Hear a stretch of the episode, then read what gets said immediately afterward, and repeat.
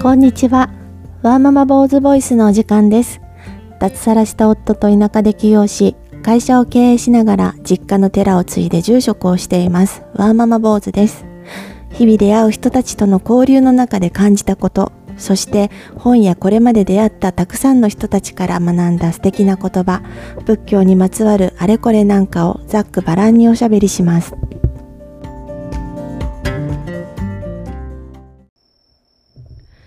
皆さんこんばんは、ワーママ坊主です。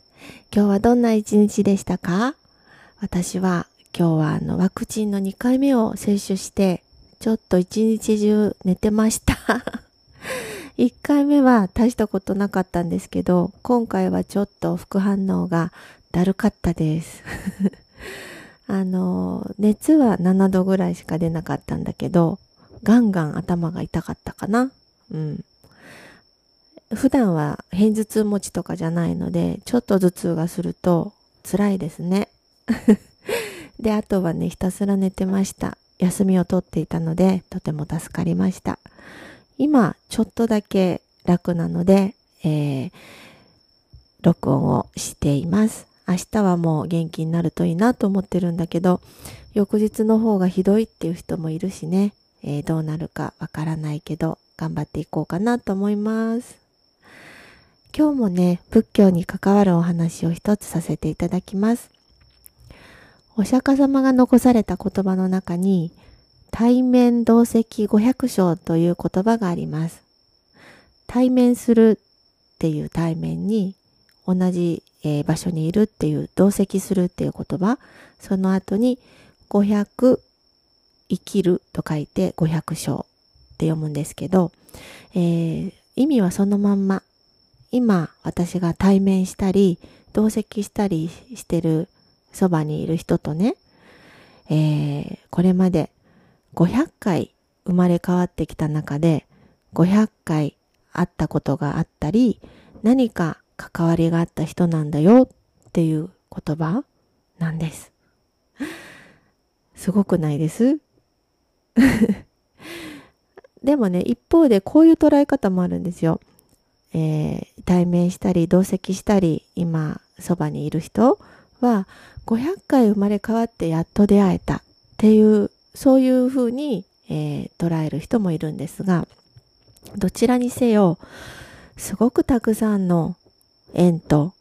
関わりがあってそして目の前の人と私は今出会えているっていう意味になりますね。まあ500回生まれ変わったかどうかはちょっと置いときましょうっていうのも仏教はよく輪廻転生っていう言葉が言われて私たちがこう今の行いによって次に生まれ変わる世界でどういうところに生まれ変わるかが決まるとかね、えー、命っていうのは輪廻していくんだっていう考え方って仏教のものだって思ってる方多いかもしれないんですが実はそうじゃなくってお釈迦様が生まれたのはインドなんですがお釈迦様が生まれる前からインドにはそういう考え方があったんですね。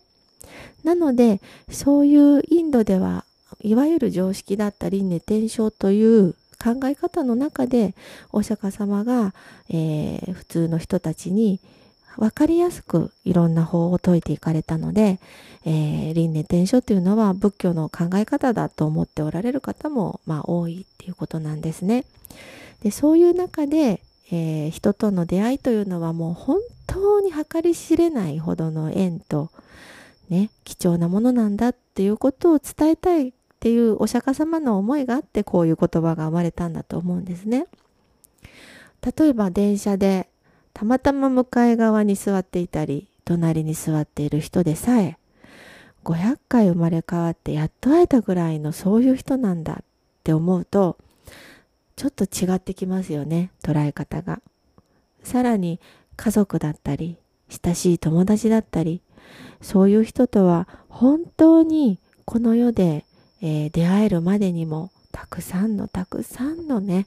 えー、縁と働きと